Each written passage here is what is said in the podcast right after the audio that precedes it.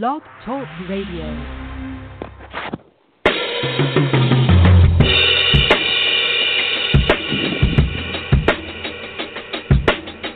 All right, sports fans, how's everybody out there doing?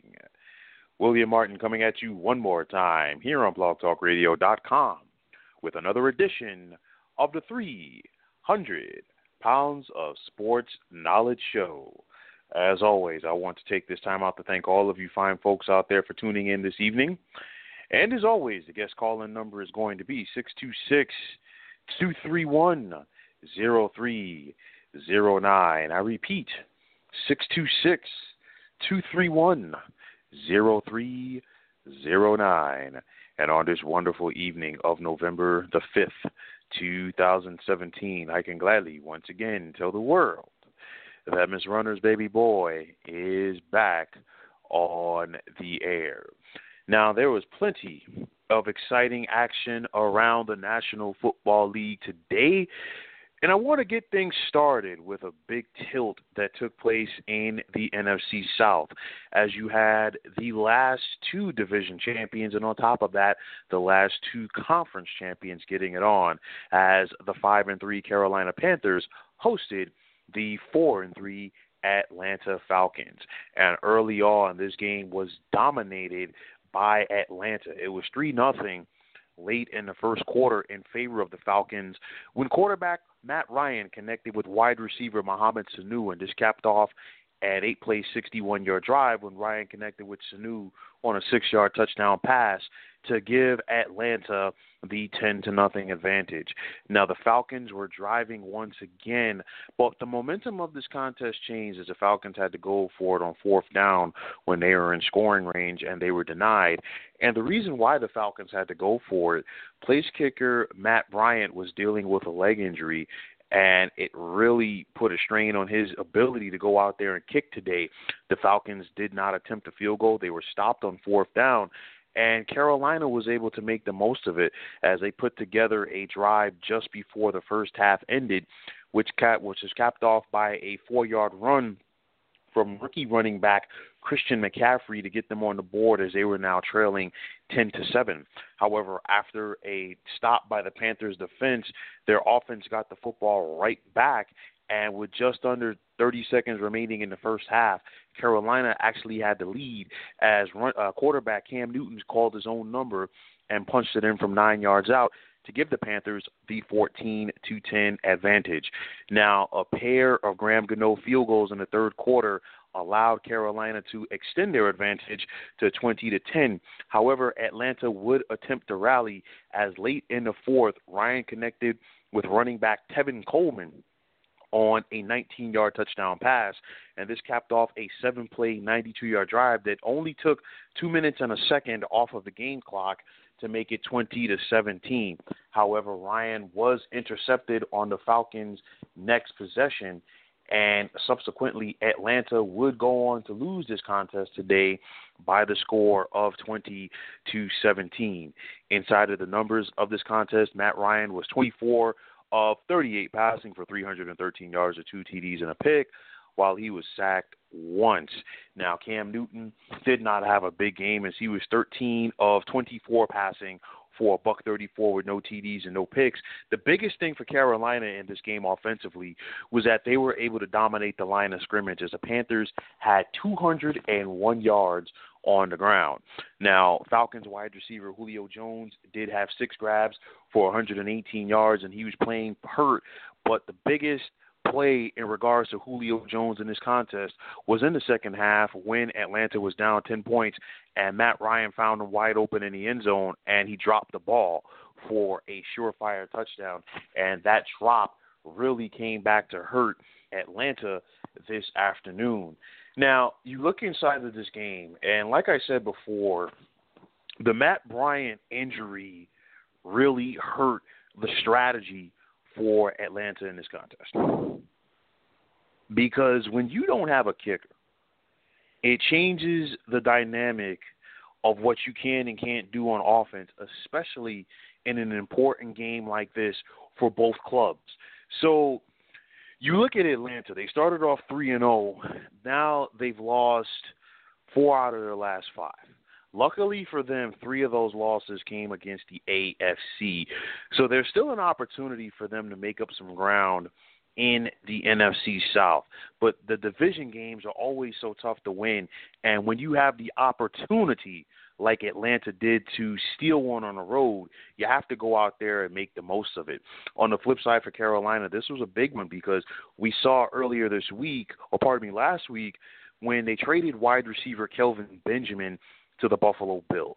And you just wanted to see how this team, especially on offense, was going to be able to respond to it. And I think offensively, Carolina got back to their bread and butter today. And when I say bread and butter, I mean what made them the NFC champions in 2015 as they ran the football. 38 attempts for 201 yards. That's Panthers football right there. They're going to be smash mouth on both sides of the ball. They're going to dictate the pace on defense. The front seven is going to fly around, and because of that, they are going to consistently find themselves in contest. Now, you look ahead to week number 10 for both of these clubs. Carolina will be at home next Monday night when they host the Miami Dolphins, while Atlanta will be at home to take on the Dallas Cowboys. Now, staying in the NFC South, you had the two and five Tampa Bay Buccaneers traveling to the Mercedes-Benz Superdome to take on the five and two New Orleans Saints. And you looked at Tampa Bay; they came into this game without a win on the road, and they were hopeful to change that outcome uh, this afternoon. Now, it was three nothing midway through the first quarter in favor of New Orleans when a blocked punt was returned by Justin Hardee to give the Saints the 9 to nothing advantage. It was 9 to 3 in favor of the Saints late in the first quarter when they put together a 7-play 93-yard drive which is capped off by a 33-yard run from rookie running back Alvin Kamara to extend their lead to 16 to 3. And the Saints would go on to put this contest away early in the third quarter as they put together a six play, 72 yard drive, which is capped off with Kamara's second touchdown run of the day, this time from six yards out to make it 23 to 3. And New Orleans would go on to win this contest today by the score of 30 to 10. Now you look inside of the numbers. excuse me, Saints quarterback Drew Brees was extremely efficient as he was 22 of 27 passing for 267 yards today with two TDs and no picks. Now things really changed for the Bucks when Jameis Winston, who was already dealing with a bad shoulder, was forced to leave this contest, and he made way for backup quarterback Ryan Fitzpatrick. But it did not matter because combined Tampa Tampa's quarterbacks today were 15 of 28 passing for Buck uh, 13 with one TD, no picks, and they were sacked four times. The difference was you look at the Saints rushing attack as they had 151 yards on the ground. The Tampa Bay Buccaneers are a young team and they still need to find a way to mature. And in several ways because last season the Bucks finished strong and a lot of people thought that this team was ready to turn the corner and be a playoff contender here in 2017. They have regressed mightily. Because there's a difference when you go out there and nobody's paying attention to you and you're trying to win games as opposed to when everybody has seen your act and they expect you know they, they're they're more prepared for you to say the least. This Bucks team went out there and they really improved things on the offensive side of the football this season. You bring it to DeSean Jackson, you draft a OJ Howard, but Tampa has struggled to run the the defensive side of the football as well. And on top of that, this Bucks team does not have any leadership. And that showed today because you look at this contest.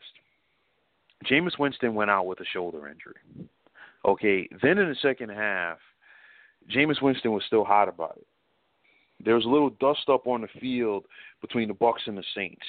Then there's a situation where Jameis Winston comes off of the sideline to poke the back of the helmet of Saints defensive back Marshon Lattimore. Lattimore turns around to confront him, and Mike Evans, the Bucks wide receiver, delivers a cheap shot to Lattimore. Both teams are going at it. Sean Payton, the Saints head coach, took extreme exception to that because he felt that Evans should have been thrown out of the game, which he should have. And since Evans was not thrown out of the game, I guarantee you his paycheck will be a lot lighter uh, heading into week number 10. And the same could be said for Winston. And the problem is this Winston is supposed to be the leader of this team. That behavior is unacceptable. You're out of the game, you're injured. At that point, the only thing that he really should be worried about, he should be listening to the play calls and he should be right there with Ryan Fitzpatrick to, you know, help him and see if help him see things that he may not be seeing right now on the football field. That's what Winston needs to be doing. He needs to be on the sideline coaching up his offensive line. He needs to be on the sideline coaching up his receivers. Not out there pointing fingers and trying to get into it with the opponent. That's why the Tampa Bay. That's a big reason why the Tampa Bay Buccaneers are two and six. On the flip side, you would never see Drew Brees do that for the Saints, regardless of what happened. Now, for the Buccaneers, I don't know what to say. They've got to find a way to get some leadership on this team, and if they don't, they're two and six right now. It's going to get a lot worse because you look at the talent around them in this division, and they have to find a way to keep up. Now, on the flip side for the Saints, this has been a great turnaround, and I think this is a credit to Sean Payton, their head coach, as, as well as Mickey Loomis, the GM, because this team was 0 2, and we all expected it. You know what? It's going to be the same old Saints. But New Orleans has now won six in a row. First team since the 2007 New York Giants to reel off six consecutive wins after they started 0 2. And fortunately for the Saints, I'm sure they're looking at the 2007 Giants saying, well, they won the Super Bowl. Let's see if we could do the same thing.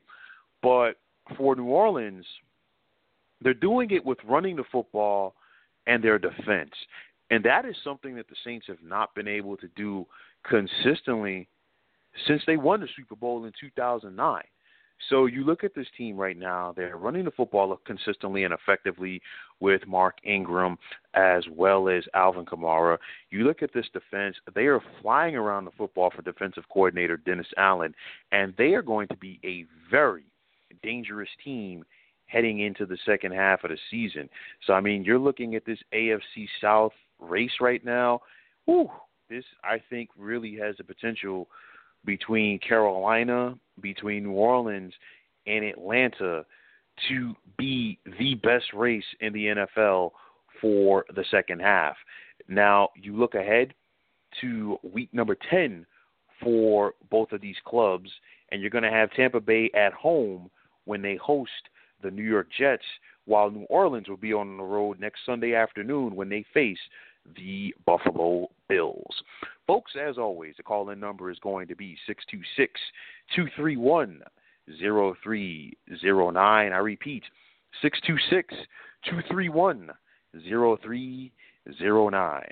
Now, moving right along in the Pacific Northwest, you had the 5 and 2 Seattle Seahawks taking on the 3 and 4 Washington Redskins. And Seattle dominated the first half of this contest, but they only had two points to show for it when uh, they sacked uh, Redskins quarterback Kirk Cousins in the end zone, and it was actually middle linebacker Bobby Wagner that did it as they had a two nothing lead. Now, late in the first at uh, in the second quarter, Washington was able to put together a 13 play, 71 yard drive. They ate out nearly seven minutes of game clock, and it was uh, capped off when running back Robert Kelly, not R. Kelly, but Robert Kelly, he punched it in from a yard out to give them the seven to two advantage. And I talked about Seattle dominating the first half. They had to settle for three Blair Walsh field goal attempts, and he missed all three. And of course, the Bluebirds came out for Walsh at CenturyLink Field in Seattle. Now, it was 10 to 2 in favor of Washington going to the fourth quarter when the C- the Seahawks end zone, uh, pardon me, offense was actually finally able to find the end zone. And they put together a six play, 66 yard drive, which was capped off when quarterback Russell Wilson connected with tight end Luke Wilson from 10 yards out to make it 10 8. Now, Seattle would go for the two point conversion and fail, and they had to settle for being down by two points. Now, with just under two minutes left in this contest, the Seahawks would rally once again, this time when Wilson would connect with his BFF at wide receiver and one Doug Baldwin from 30 yards out to give the Seahawks their first lead of the their first uh, lead of the contest since the first quarter, as they went up by the score of 14 to 10. However, the Seahawks defense was unable to hold the lead, and with just under one minute left, Kelly connected on his second rushing touch of the contest to give Washington a 17 to 14 lead. Washington's defense would do the rest, and the Redskins would go on the road and secure a 17 to 14 victory this afternoon. And you look inside of this contest, Seattle dominated Washington in every facet of the game. The Seahawks amassed 437 yards of offense compared to just 244 for the Redskins. But when you look inside of the contest, missed opportunities doomed Seattle. Russell Wilson had two interceptions. I talked about the three field goals that were missed by Blair Walsh. And on top of that, Seattle committed 16 penalties today. That is not going to cut it. You look at the Seahawks team, and I mean, defensively they were there for about three three quarters, maybe three and a half quarters. But you look at that uh, game-winning drive for the Redskins. That's where the Seahawks missed Earl Thomas. Earl Thomas, of course, injured his hamstring in the victory over the Houston Texans last Sunday, and he was out today. And that's where the uh, the Seahawks missed him because those types of drives are where Earl Thomas comes up and makes the big time plays, the game changing plays. And unfortunately for the Seahawks, they did not have that. And you look at Washington, credit to them because everything was against this Redskins team. Going up to Seattle, the offensive line is in shambles right now due to the injuries. And you're facing a Seahawks team that was looking pretty good. And, you know, you went up there, you were dominated early, and when it was all said and done, you were dominated in the first half, but you still were actually up by five points going to the dressing room. So credit to Jay Gruden, the Redskins head coach. Credit to Kirk Cousins because the Redskins quarterback took a beating this afternoon as he was sacked six times. But the guy was simply unfazed. He went out there, he stayed poised, and when his team needed it the most, he found a way to make the plays to lead them to a victory. Now, it's going to be a quick turnaround for Seattle, so they have to get this loss out of their systems very quickly as they will be on the road this Thursday night to face the Arizona Cardinals while Washington will be at home to take on the Minnesota Vikings next Sunday afternoon. Now, down at AT&T Stadium in Arlington, you had the four and three Dallas Cowboys taking on the six and two Kansas City Chiefs, and Dallas was able to get the scoring going late in the first quarter when quarterback Dak Prescott connected with wide receiver Cole Beasley from six yards out to give the Cowboys the seven to nothing advantage. Now, with just 13 seconds left in the first half, the Cowboys scored their second touchdown of the contest. This time, when Prescott uh, called his own number and punched it in from 10 yards out to give Dallas the 14 to 3 advantage. Now, all signs pointed to Dallas taking an 11 point lead to the locker room at the half. But on the final play of the first half, and this is something that you really don't see that often. Chiefs quarterback Alex Smith connected with Tyreek Hill. Tyreek Hill had a pair of blockers in front of him. There's a little swing, little uh, pass over the middle, dump pass over the middle. The Cowboys had most of their defenders guarding the goal line. Hill just trotted down the field, made one move on Orlando Scandrick, the Cowboys defensive back who failed to contain him and push him back to his uh, teammates defensively. And the next thing you know, Tyreek Hill was in the end zone for a touchdown, and it cut the Cowboy lead to 14 to 10. Now, Kansas City would uh, get the opening kickoff to begin the second half, and they marched down the field on a nine play, 62 yard drive, which ate up nearly six minutes of game clock, and it was capped off when Smith connected with tight end Travis Kelce from two yards out as Kansas City got their first lead of the contest today at 17 to 14. However, Dallas would immediately rally as they were able to put together a 12 play, 75 yard drive, which ate up more than five and a half minutes of game clock. And it culminated when running back Ezekiel Elliott punched it in from two yards out to put Dallas back ahead by the score of 21 to 17. Now the Cowboys would put together another time-consuming drive as midway through the fourth quarter, Prescott connected with Beasley again, this time from seven yards out to make it 28 to 17, and this capped off a 13-play, 87-yard drive, which ate up nearly seven minutes of game clock. The Chiefs did attempt to get back into this contest, but Smith threw his first interception of the season, and it proved to be costly as Kansas City would fall to Dallas this afternoon by the score of 28 to 17. Now you look inside of the numbers. Alex Smith was 25 of 34 passing for 263 with two TDs, and I talked about that big interception he had. While Dak, well, Dak Prescott rather was 21 of 33 passing for 249 yards or two TDs, and most importantly, no interceptions. Dallas had 131 yards on the ground, with 93 of those coming from Ezekiel Elliott, while wide receiver Terrance Williams had nine grabs for a buck 41, and Dez Bryant also chipped in with six grabs for 73 yards. On the Kansas City side, tight end Travis Travis Kelce had seven receptions for 73 yards with that touchdown grab. You look at the Dallas Cowboys, and this is a very dangerous team. They are an enigma right now because they're five and three. We know about everything that is going on with Ezekiel Elliott, and it's like a week to week basis. Will he play or won't he play? One minute he's suspended, and then the NFLPA finds an appeals court to overturn the decision and he's out there. And as long as he's out there, the Dallas Cowboys are going to have a chance to win because of his ability running the football. But you look at Dallas, aside from what they're able to do offensively, they're playing some defense this season, and it starts up front. And they've put a lot of uh, time and effort and energy into improving their front seven. You bring in a rookie like Taco Charlton who can rush the passer. Demarcus Lawrence is stepping up. Jaylon Smith, who would have been a first round pick in 2016 had he not suffered that horrific knee injury in the Fiesta Bowl for Notre Dame, he's really he's starting to get his legs back under him. And of course, if you're able to rush the passer consistently, it's going to help out your secondary. So I look at this Dallas team right now, and they could be very, very dangerous as long as Ezekiel Elliott is able to avoid suspension. Now, on the flip side for Kansas City, you've now lost three out of your last four games. You got to find a way to get back on track.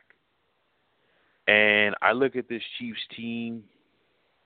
They try to get back to doing what they do best. They're playmakers on offense, and they were unable to do it consistently. And I think a lot of that was due to the fact that Dallas was able to shorten the game by what they were able to do on offense. And as long as Dallas is running the football as effectively like they were today, they're going to be a problem. But for Kansas City, you're still the class of the AFC West.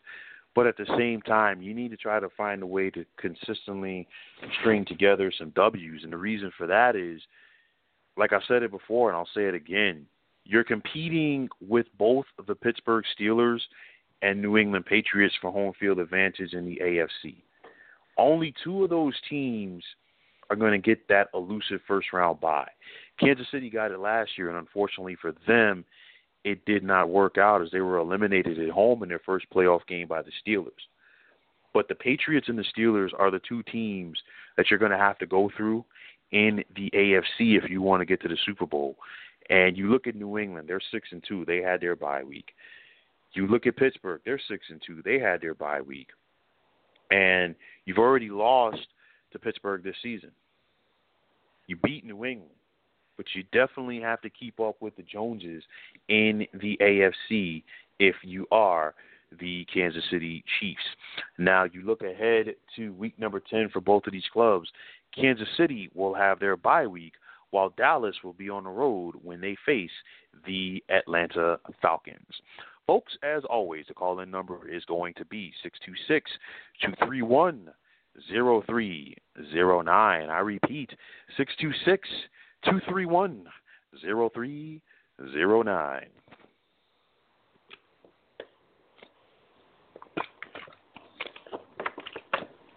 Now, moving right along, there was another AFC West versus NFC East showdown today as you had the 3 and 4 Denver Broncos traveling to the city of brotherly love to take on the 7 and 1 Philadelphia Eagles. And you just had to wonder if the trends would continue in this contest because the Broncos have yet to win a game here in 2017 on the road while the Eagles have yet to taste defeat at home at Lincoln Financial Field. Now, the Broncos took the opening kickoff and marched down the field, which set up their first score of the game as place kicker Brandon McManus was able to connect on a 52-yard field goal to give Denver the 3 to nothing advantage. However, that was a mirage because this Broncos team simply could not deal with the onslaught that they were about to receive from Philadelphia. The Eagles got their first crack at it on offense, and they put together a seven play, 75 yard drive, which is capped off when quarterback Carson Wentz connected with wide receiver Alshon Jeffery from 32 yards out to give Philly the lead at seven to three.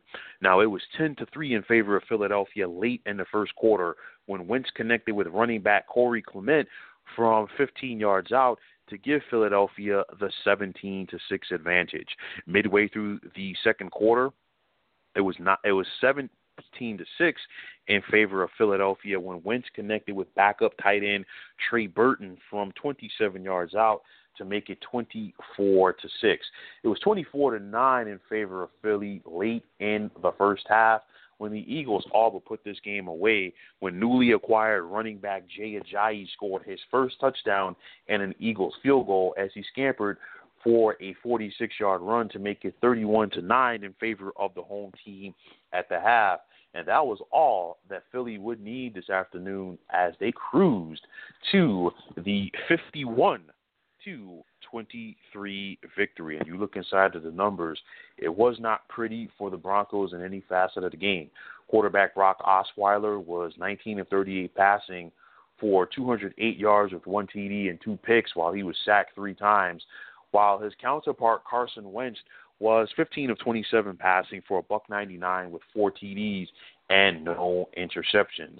Philadelphia was really able to dictate things at the line of scrimmage as they were able to amass 197 yards on the ground, while wide receiver Alshon Jeffery had six grabs for 84 yards. This Eagles defense was all over Osweiler this afternoon like a cheap suit as they never really gave him an opportunity to get comfortable back there. And because of that, Denver went on the road and got themselves throttled at the hands of the best team in the NFC. You look at the Broncos, and their struggles at quarterback go back a few seasons.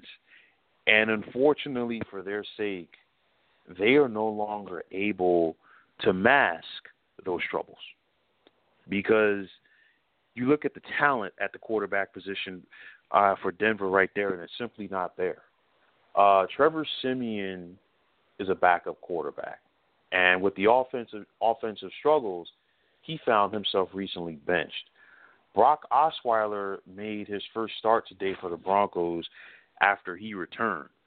And you go back a few years ago, people thought that Osweiler was going to be the heir apparent to Peyton Manning, as Broncos starting quarterback, and that was not the case because in 2015, former Broncos head coach Gary Kubiak actually had to bench Osweiler and go back to an injured Peyton Manning in order to get the Broncos to a Super Bowl championship.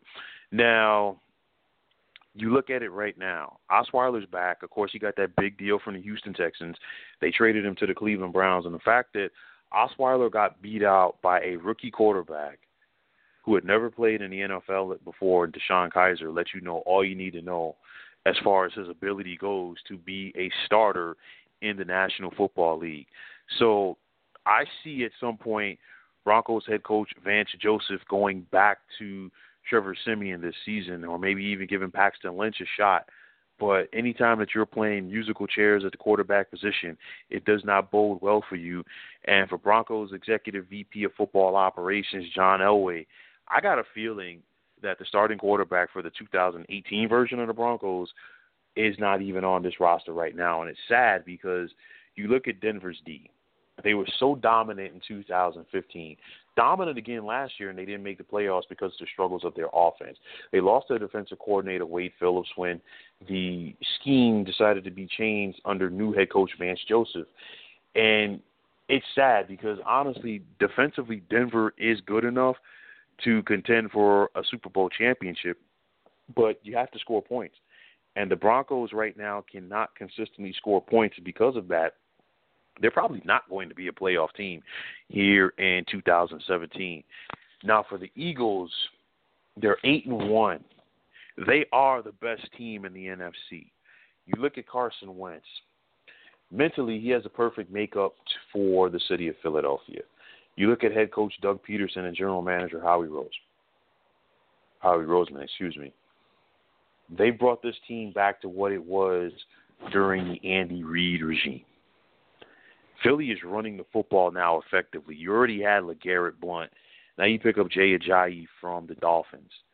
Your passing game is pretty good with Alshon Jeffery. I know Zach Ertz, their all pro tight end, was out today with an injury, but you still have Brent Celek, who is more than serviceable at the tight end position. So Philly can, you know, go back soon to uh, you know, using their two tight end sets on offense to really take some pressure off of uh Ertz. And at the same time, you look at their defense. They have veteran pass rushers with the likes of Chris, Chris Long and Fletcher Cox. And now Barnett, their their rookie first round pick out of the University of Tennessee, is beginning to get it going. And they have leadership on that side of the ball with the likes of Malcolm Jenkins as well in that secondary. So Philly, you know, they're still looking good. The only worry that you have, the only two worries rather, that you have to worry about Philadelphia is staying healthy. I mean, number one, we've seen it because they've already lost left tackle Jason Peters for the season. And on top of that, you just have to wonder if this team is peaking too early because they're eight and one. More than likely, they are going to win the NFC East, and they'll probably get a first round bye. So you just have to wonder if this Philadelphia team is peaking too early. But the bottom line is, this is a good team, and quarterback Carson Wentz appears ready to run the NFC East for several years. Now, you look ahead to next week, and the Philadelphia Eagles will be in their bye, while the Denver Broncos will be at home to take on the New England Patriots.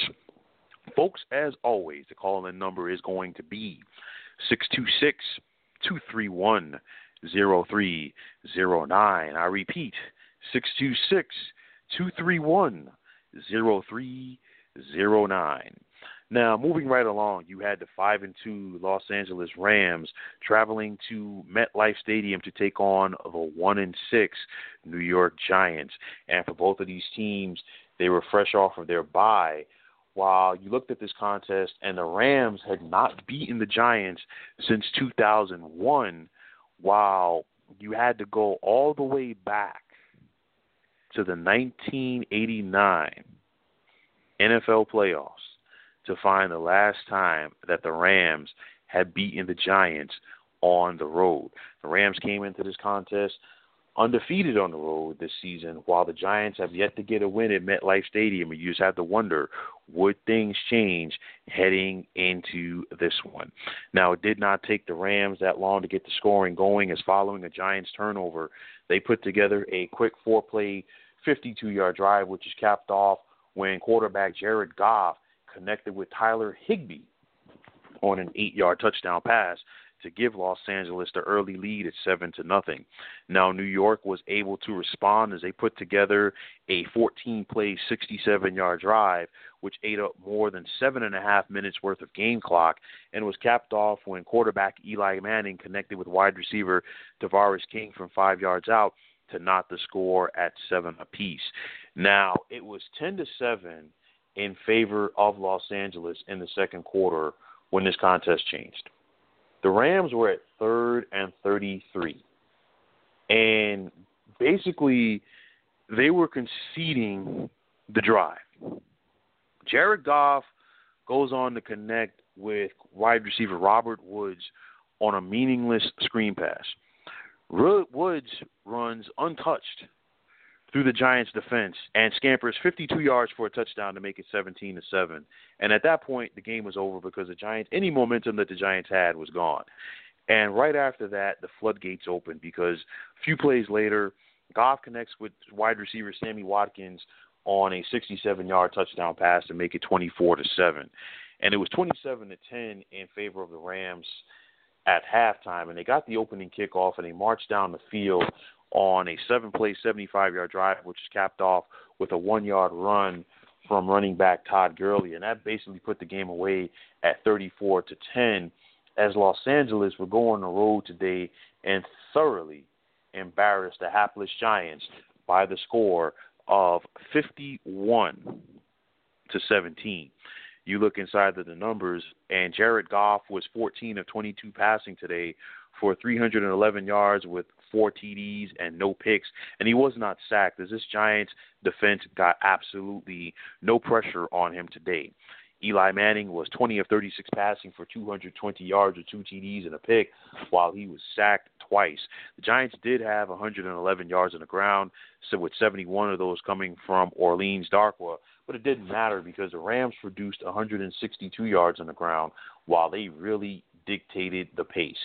And you're looking at this Rams team, and I think this is a credit to head coach Sean McVay and general manager Les Snead because number one, McVay is an offensive minded coach, and it's a far cry from what Goff had to deal with as a rookie under former head coach Jeff Fisher. McVay has put Goff in positions where he is comfortable on offense, and he's done that because the Rams consistently run the football. He's also making the most out of his playmakers. You pick up former Buffalo, a pair of uh, former Buffalo Bills wide receivers and Robert Woods and Sammy Watkins. You look at this defense under defensive coordinator Wade Phillips, and Wade Phillips is one of the better defensive coordinators that the game of football has ever seen. You look at the playmakers that the Rams have on that side of the football, starting with all pro defensive tackle Aaron Donald. They will simply go out there and make life tough for opponents. And once you factor in that the Giants are dealing with so many injuries on the offensive side of the ball. No Odell Beckham, no Brandon Marshall. The injuries and the inconsistency on their offensive line and the inability to consistently run the football. When you put all of that together, this was a recipe for disaster for the Giants. And for the Giants to win games at this point, they have to play perfect. And when I say perfect, defensively, they have to go out there and get nasty. They're not doing that consistently like they did last year. Offensively, you can't turn the football over. So you have a very slim margin of error due to all of the injuries that you're dealing with this season. And we're seeing it. This is why this team is one and seven. And, you know, the Mara family who operates the Giants, and of course, I know that Steve Tisch is a co-owner. But you know, the Mara family they're typically patient with their coaches, and I think that they will give Ben McAdoo, the Giants head coach, the benefit of the doubt of all of the injuries, and I think they will give that same benefit to the doubt of the doubt to general manager Jerry Reese.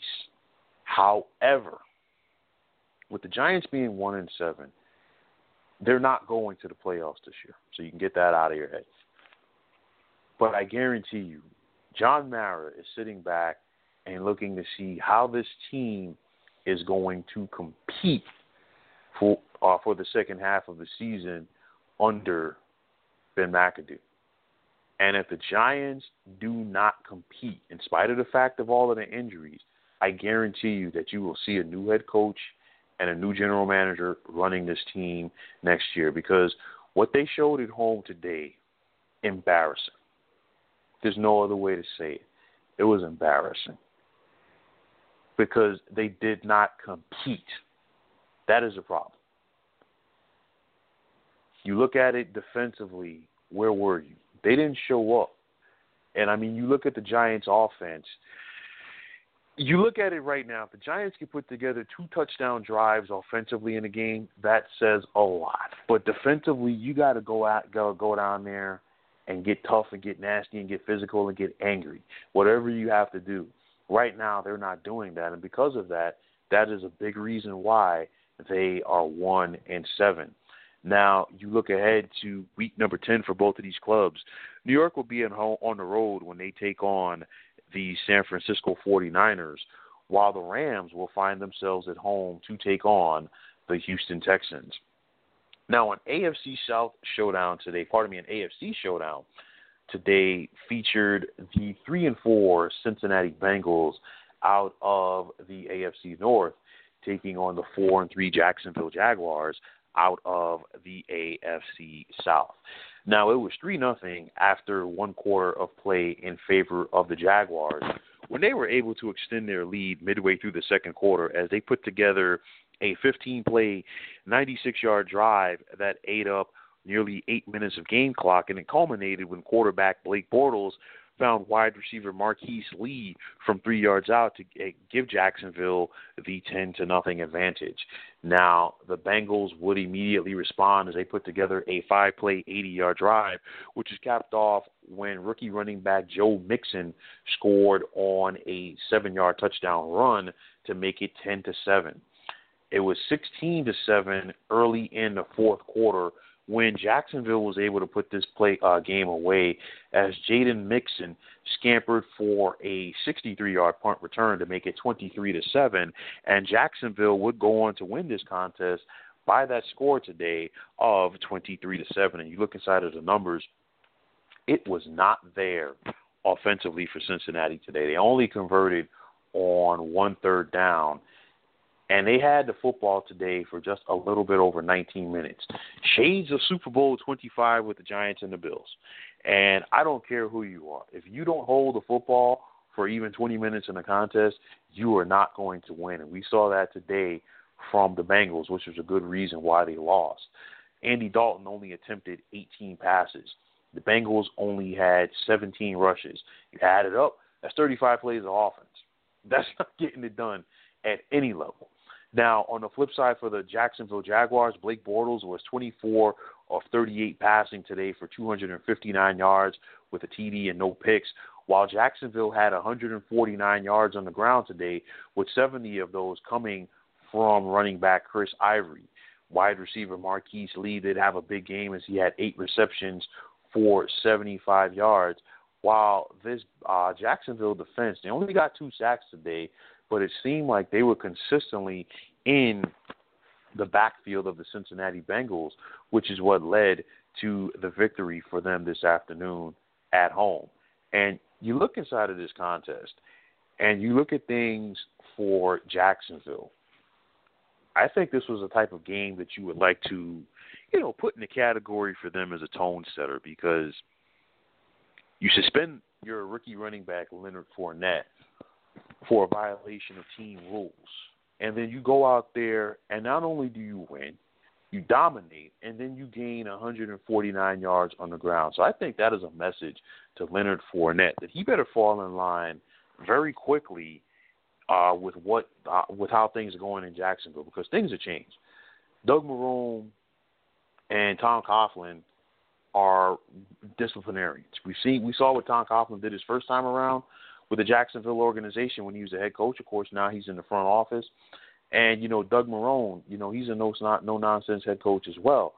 So you better fall in line very quickly. You look at this defense; all of those first round picks that they consistently had, they're finally coming around because they're healthy. You have veterans on that D like Malik Jackson and Calais Campbell, guys that know what it takes to get to the playoffs. Of course, you know Malik Jackson was with the Broncos when they won the Super Bowl in 2015, and Calais Campbell with all of those years on that defensive line for the Arizona Cardinals. Now, offensively, as long as Jacksonville is able to run the football and limit what Blake Bortles has to do offensively, they have a darn good shot. Now, this game was marred by what happened just before the first half ended when a fight broke out, and it was a result of Bengals wide receiver AJ Green and Jaguars defensive back Jalen Ramsey getting into it, and it ended with both gentlemen being ejected. Now, if you've watched Jalen Ramsey for his brief NFL career, he's a chirpy guy. He likes to try to get into the head of the opposing wide receiver. And I think this fight really said more about Jalen Ramsey than it did about AJ Green because AJ Green is a quiet, mild mannered guy. And for him to go out there and get into it with an opponent, that says more about Jalen Ramsey. And Jalen Ramsey has quickly developed a rep around the National Football League as a trash talker and an agitator, and it led to a big fight today. And it could have been a lot worse because only two guys were thrown out. And you look at it, like I said before, it could have been a lot worse. But I guarantee you, both of these gentlemen will be receiving a letter from the league office, and their wallets will be lighter in the coming days. But I tell you like this: for the Cincinnati Bengals, you know they fought so hard to get back into contention when they started 0 3. Now they're three and five, and they still, you know, for head coach Marvin Lewis, he still, you know, his team is competing but you know, competing just isn't going to be enough. As you got to try to find a way to get victories if you want to keep up with the Pittsburgh Steelers and the AFC North. But the Jaguars right now at five and three, they definitely have to feel good about their postseason chances this season. Now you look ahead to week number ten for both of these clubs, and for Cincinnati, they will be on the road to take on the Tennessee Titans. While for Jacksonville, they will find themselves in week number 10 right back at home, this time to host the Los Angeles Chargers. Folks, as always, the call in number is going to be 626 231 0309. I repeat, 626 231 0309.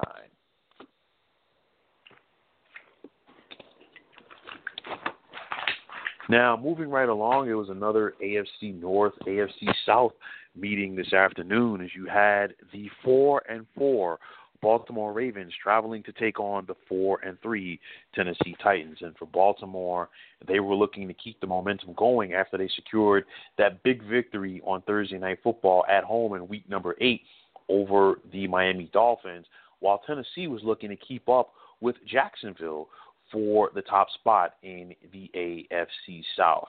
Now, it was tied at three late in the first quarter when the Titans scored the game's first touchdown when quarterback Marcus Mariota connected with wide receiver Rishard Matthews from 16 yards out to give Tennessee the lead at 10 to 3.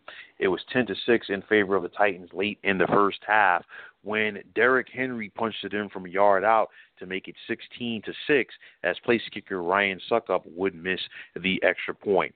The score remained that way until midway through the fourth quarter when the Ravens finally got an offensive drive going as it resulted in quarterback Joe Flacco connecting with running back Buck Allen on a 3-yard touchdown pass to make it 16 to 13. However, the Titans would immediately respond as they put together a nine play, 75 yard drive, which ate up nearly five minutes of game clock, and it was capped off when Mariota found wide receiver Eric Decker from 11 yards out to make it 23 to 13.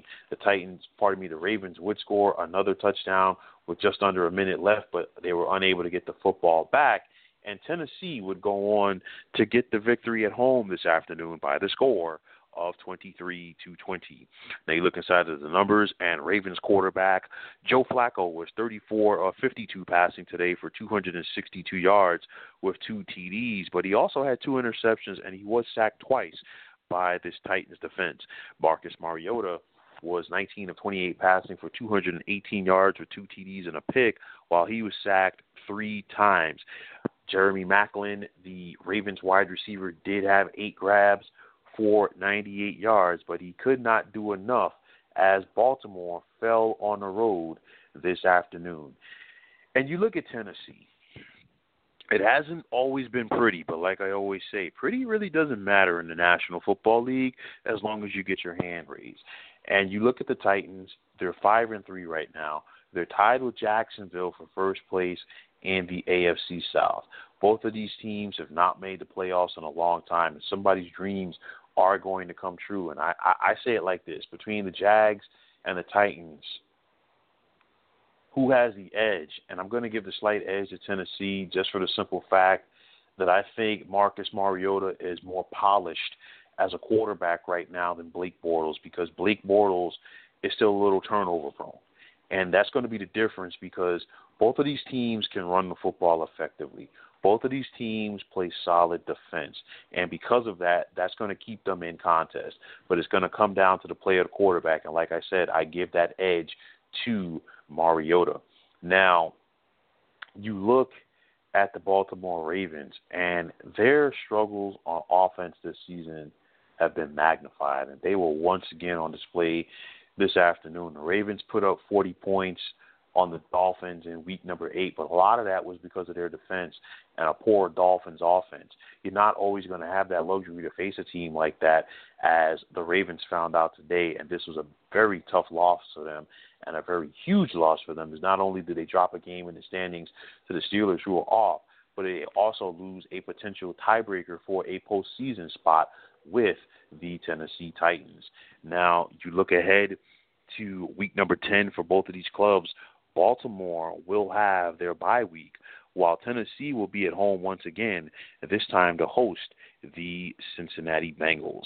Now, in the AFC South, you had the 2 and 6 Indianapolis Colts traveling to take on the three and four Houston Texans. And for the Texans, life without rookie quarterback Deshaun Watson begins, as of course Watson suffered a torn ACL this past Thursday in practice. Now, Indy would score the game's first points when midway through the first quarter, quarterback Jacoby Brissett connected with wide receiver T.Y. Hilton, who had reservations for the end zone. And this capped off a seven play, 92 yard drive to give Indy the 7 to nothing advantage.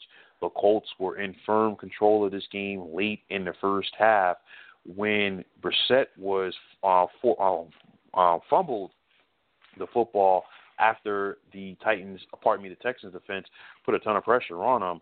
Lamar Houston scooped it up and returned it 34 yards for the touchdown to put Houston right back into this contest at 10 to 7 at the half. Now, Indianapolis was able to uh, gain, regain rather, their 10 point advantage as late in the third quarter, Brissett connected with T.Y. Hilton again, this time on an 80 yard touchdown pass to make it 17 to 7. It was 20 to 7 in favor of Indianapolis midway through the fourth when the Texans got their first offensive touchdown of the game as quarterback Tom Savage connected with wide receiver Duke Hopkins from 34 yards out to make it 20 to 14.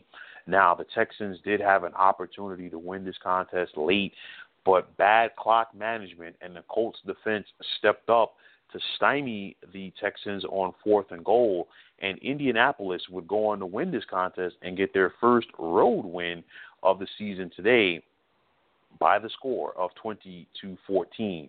And you look inside the, the numbers as Jacoby Brissett was 20 of 38 passing for 308 yards or two TDs and no picks, while he was sacked three times by this Texans defense. Tom Savage had a tough afternoon as he was 19 of 44 passing for 219 yards with a TD and no picks, while he was sacked two times. Duke Hopkins did try to bail him out as he had six grabs for 86 yards and that touchdown reception, but it was not enough as Houston fell at home this afternoon to the Colts.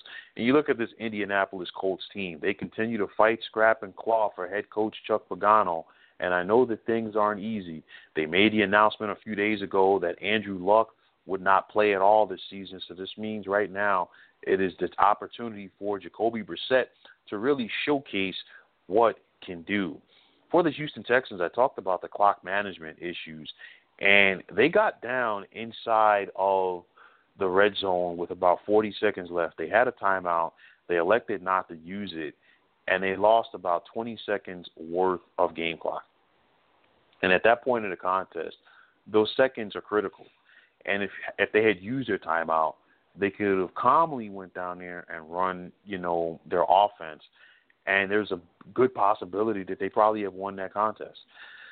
So, you know, the poor clock management by the Houston Texans, the ineffectiveness of Tom Savage at quarterback, and the inability of everybody else on this Texans team to really step up in the absence of Deshaun Watson hurt them today as they fell at home today by the score of 20 to 14. And like I said, this was an opportunity for the Texans to linger, or pardon me, the, uh, the Texans to linger around in the the race as far as winning the AFC South with both the Titans and the Jags, but they were unfortunately, for their sake, able to answer that bell. And for the Colts, you know, they're just hanging around.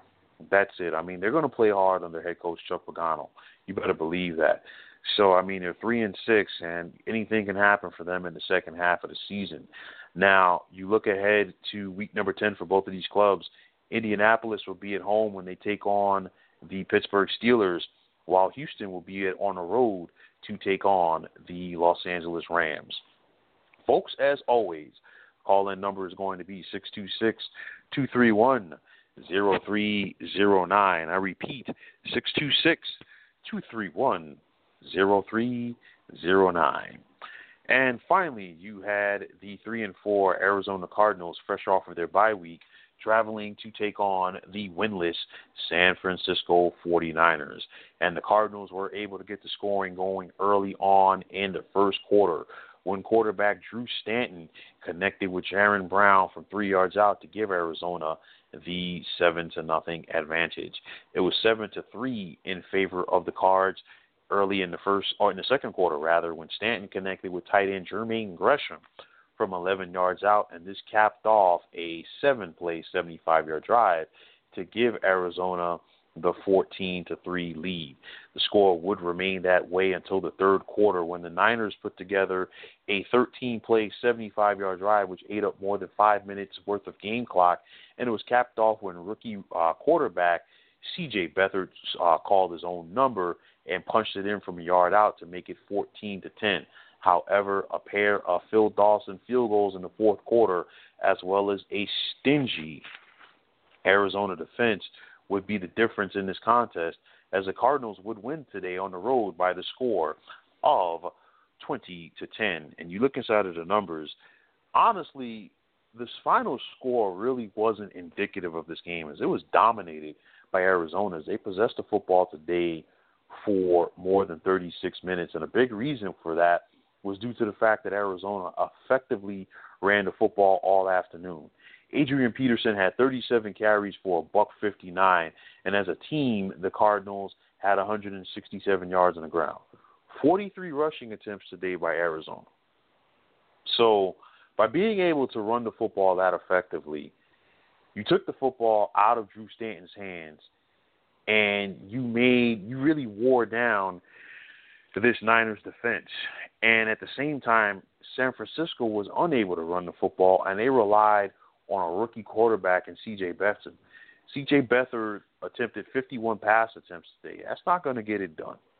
He was sacked five times by this, you know, 49, pardon me, this Cardinals defense today, and they were after him all afternoon. He never really had a chance uh, to breathe back there in the pocket, and when he did, he got happy feet. And anytime that you have a quarterback with happy feet, it's going to lead to mistakes. And this Cardinals defense really teed off of that this afternoon. Now, things did get chippy in the second half of this contest as there was a fight on the field between the Niners and the Cardinals, and it did result in several ejections, which included Cardinals defensive lineman Frosty Rucker and Niners running back Carlos Hyde. But at the end of the day, Arizona was able to get the victory.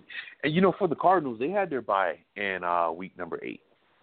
And prior to that, they went to London and they were embarrassed by the Rams. And on top of that, they lost their starting quarterback in Carson Palmer for the season.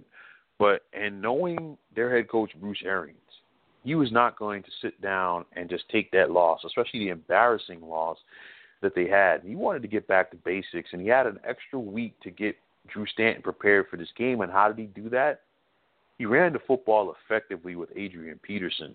And, you know, people want to know why things did not work out for Adrian Peterson with the Saints. It's simple. Sean Payton wanted him to share carries with Mark Ingram and Alvin Kamara. That's not going to get it done. And I blame some of that on Peterson because he did sign with the Saints as a free agent. But now with the Cardinals, Bruce Arians is going to make Adrian Peterson the feature guy. And he's going to give Adrian Peterson every single opportunity to run with the football. And a lot of people wanted to write Adrian Peterson off, but he is showing everybody that he can still get it done extremely effectively at the running back position in this league. And as long as AP is going to run that football, and as long as the Cardinals defense is going to play like they did today after Bruce Arians challenged them in the fashion that he did following that embarrassing loss to the Rams, they're going to be effective and they're going to be around in the second half of this season. Now, the flip side for the Niners, it's the same old song. They play tough, they play tough, they play tough, they play tough, but they still don't have a victory to show for it. Uh, there are some young playmakers on this defense for the Niners. Their quarterback right now, their quarterback of the future is Jimmy Garoppolo. They just acquired him a few days ago from the New England Patriots, and they gave up a second round pick to do it. Niners head coach Kyle Shanahan isn't ready to throw Jimmy G to the Wolves yet because he doesn't know the offense wholly. So it doesn't make sense to go out there and thrust this guy out there with a team that does not have a lot of playmakers. So if you're the 49ers, you just got to go out there and simply compete, and hopefully you can get a win for yourself sooner rather than later. Now, for Arizona, it's going to be a quick turnaround as they will face the Seattle Seahawks at home this Thursday night, while the Niners will be at home once again next Sunday afternoon, this time when they take on the New York football Giants. Folks, as always, the call in number is going to be 626 231 0309. I repeat, 626 231 0309. Now, you look at the standings in the divisional races, and right now, that was a big loss on Thursday night by the Buffalo Bills because they failed to keep up with the New England Patriots. The Bills are five and three, while the Pats are six and two. And granted that these two clubs still have to face each other twice this season, so Buffalo will have their opportunity. But the second half of the NFL season under head coach Bill Belichick typically tends to belong to the Patriots. And once they get going, you're not catching them. I don't care who you are. The Pittsburgh Steelers won today without even playing, as both the Ravens and Bengals lost. Pittsburgh is going to win the AFC North. It's just a matter of will they or will they not have home field advantage when the postseason rolls around. Tennessee and Jacksonville were each able to win today to uh, run their respective records to five and three, while Houston fell off the pace as they are now three and five. And of course, the injury to Deshaun Watson all but ends their opportunity to be a postseason team here in 2017. In spite of the loss today by the Kansas City Chiefs, they are still the team to beat in the AFC West. The Chargers are three and five, as are the Denver Broncos following their loss today, and the Raiders are three and five, but they are currently winning on Sunday Night Football as they have a 13 to nine lead over the Miami Dolphins. Now in the NFC East. Philadelphia is looking good at eight and one, but Dallas is sitting right there at five and three. And the reason why I bring this up, the Eagles and Cowboys have yet to be play each other this season. And these are going to be very interesting contests, especially if Dallas uh, still has the services of, of Ezekiel Elliott at running back. And like I said before, I, I look at this Eagles team and I wonder have they peaked too early? And if they have, a team like Dallas could sneak in the back door and make that race in the division very, very interesting. Now you look at the NFC North, and the Minnesota Vikings had their bye week, and there's a big game tomorrow night as the Packers will host the Lions. You have the Packers who are four and three, while the Lions are three and four. And if the Lions can win that contest, they'll be four and four, and then they'll be two and zero oh in the division, and they have the opportunity to really make this a race between them and the Vikings because, of course, things obviously changed with the injury to Aaron Rodgers for the Packers. Now, in the NFC South, that was a big loss today by Atlanta as they were trying to hang in there with Carolina and New Orleans. I still think that Atlanta can be a player in this division because they have their rematch later this season with Carolina at home while they still have two contests with the Saints this season and they've yet to play the Tampa Bay Buccaneers either. So but you look at the Saints the Saints have victories over both the Panthers and the Bucs in this division, and obviously, you know, the Bucs are really out of it because even even if Jameis Winston is able to get healthy again, I don't see them being a factor in this division. But you look at both the Panthers and the Saints; they can each run the football. They're each playing good defense, so both of them are going to have a very good opportunity to win this division this season. I'm not gonna I'm not gonna put Atlanta in that mix to be a division contender just for the simple fact that they have shown the inability to hold leads this season. And I think that goes back to their struggles in the second half of Super Bowl 51 this past February versus the Patriots. But due to the fact that both Atlanta, uh, New Orleans rather and Carolina can run the football and play effective defense, I think this is going to be a slugfest between each of these teams having coming down the stretch. Now, that was a big loss today by the Seahawks as they fell one game behind the Los Angeles Rams for first place in the West and the NFC. But you look at it, I mean, the Seahawks have already defeated the Rams this season, but Seattle needs Earl Thomas back in that secondary. And of course, they're going to have their rematch with the Rams later on this season, and that is going to loom huge. But at the same time, you have the Arizona Cardinals right there lurking at uh, uh, four and four.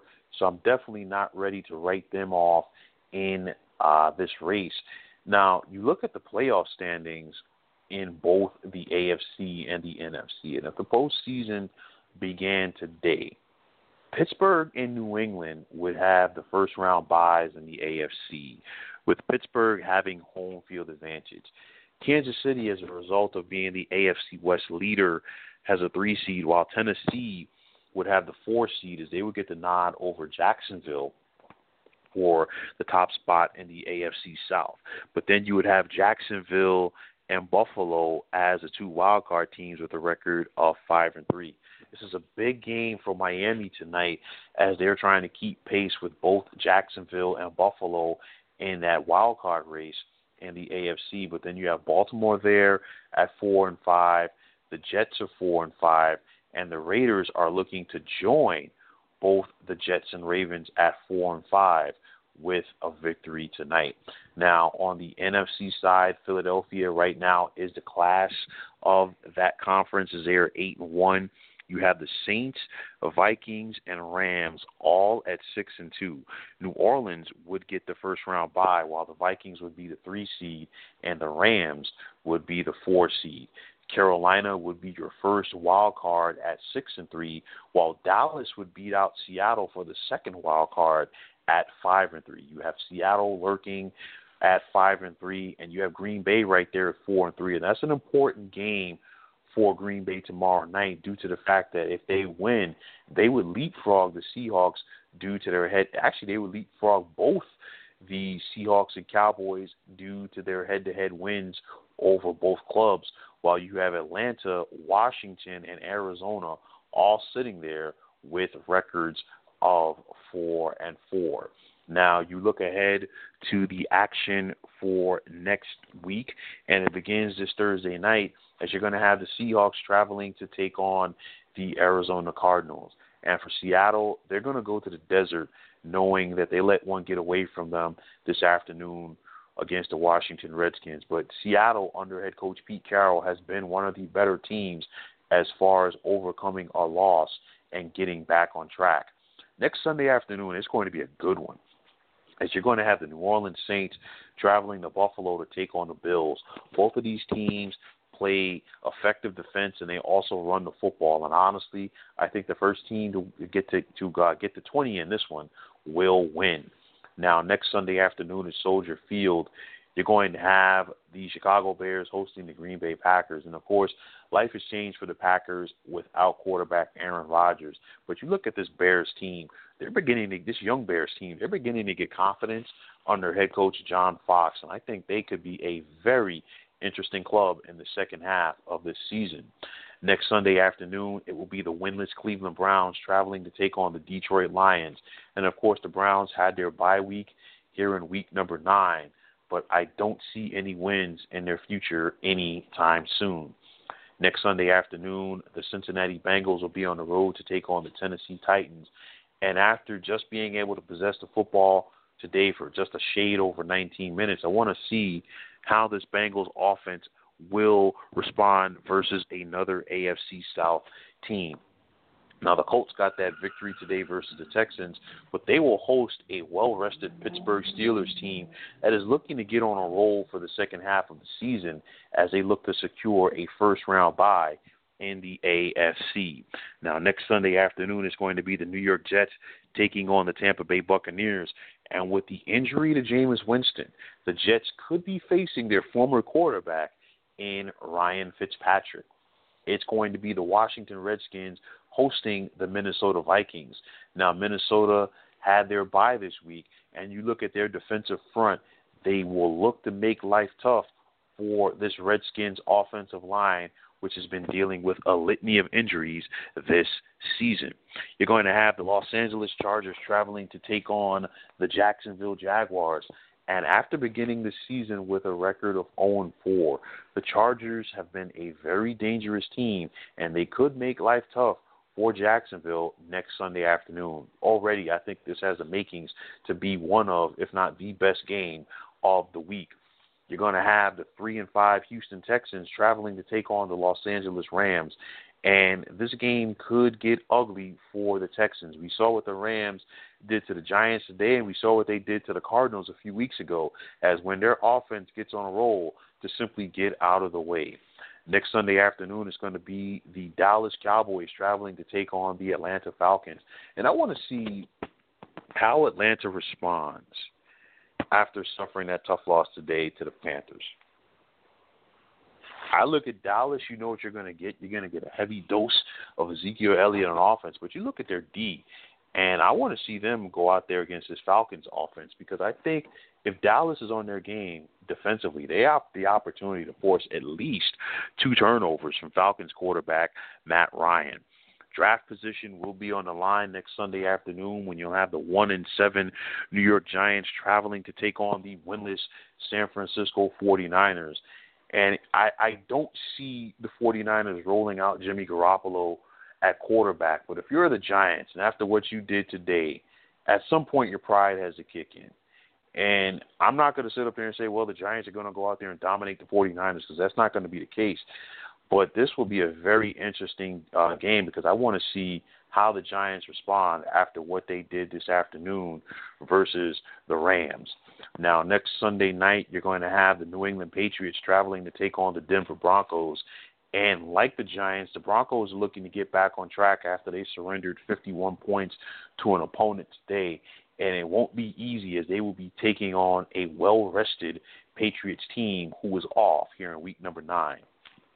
And finally, on Monday night, you're going to have the Miami Dolphins traveling to take on the Carolina Panthers. And for the Dolphins, they're a tough team to figure out, plain and simple. Carolina, I think they, they they finally decided, and I think they finally found the ability to get back to their successful formula of running the football and playing solid defense. And I think that will be on display next Monday night at home. So, folks, that is going to do it for things here in week number nine. And as always, I want to take this time out to thank you for tuning into the 300 Pounds of Sports Knowledge show here on blogtalkradio.com. I will be back on the air next Sunday night at the same time, 9 p.m. Eastern, 6 p.m. Pacific, this time recapping the action from week number 10 in the NFL season. Now, if you're on Twitter, please feel free to follow me at 300 Pounds of Sports. And like I always say, if you follow me, it will be my pleasure to follow you right back. Also, there is a Facebook page at 300 Pounds of Sports Knowledge. You can check it out, and you are more than welcome to like it as well. You can also check me out on 300 pounds of sports knowledge.com where I fancy myself as being the total sports package for the total fan.